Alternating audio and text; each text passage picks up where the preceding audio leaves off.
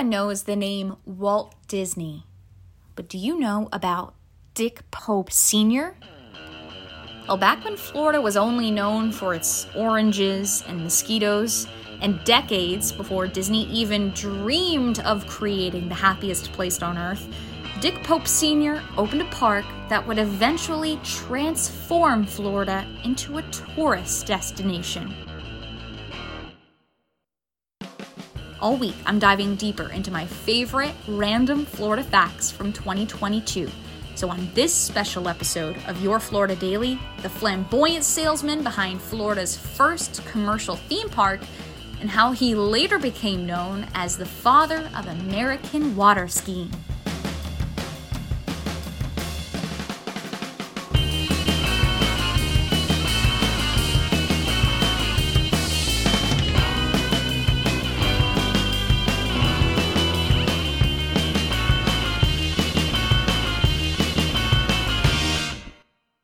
As a Florida kid born in the 90s, I was one of the last generations that got to enjoy Cypress Gardens as a child. The park had these massive topiaries shaped like animals with bright flowers and these beautiful women dressed as southern belles sitting in the gardens.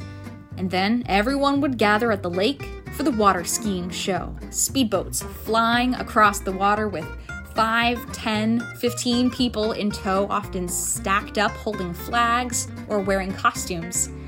It was this unique combo of attractions that brought tourists from all over the world to Florida for over 70 years. And it all got started by one guy, Dick Pope Sr. Well, with the help of his wife, Julie. So back in the 1920s, Pope and his brother were selling speedboats. And hoping to drum up some excitement for customers, he started skiing behind the boats, eventually adding different moves and tricks. A few years later, Pope actually became the first person to successfully complete a jump on water skis, landing a distance of 25 feet. But this isn't what inspired Pope to open a theme park. The inspiration actually came a few years later when his wife Julie showed Pope a magazine article about a man showing off his manicured gardens around his mansion and charging visitors to see it. From this, they hatched the idea of Cypress Gardens, converting 16 acres of Winter Haven swamp into an idyllic wonderland. The park opened in 1936 and was an immediate success. For 25 cents a pop, thousands came to tour the botanical garden. Then, fast forward to the 1940s, Julie suggested adding young women in antebellum style dresses to act as hostesses. And it was during World War II, the story goes, that a group of soldiers had seen photographs of water skiers on the lake at the park and thought the water ski shows were an attraction when the soldiers arrived, ready to pay for tickets to the ski show, Julie rounded up her two kids and their friends and staged an impromptu water skiing exhibition. It was a huge hit, and the next weekend, hundreds more soldiers arrived to see the show. From that point on, the shows were a staple of the Cypress Gardens brand.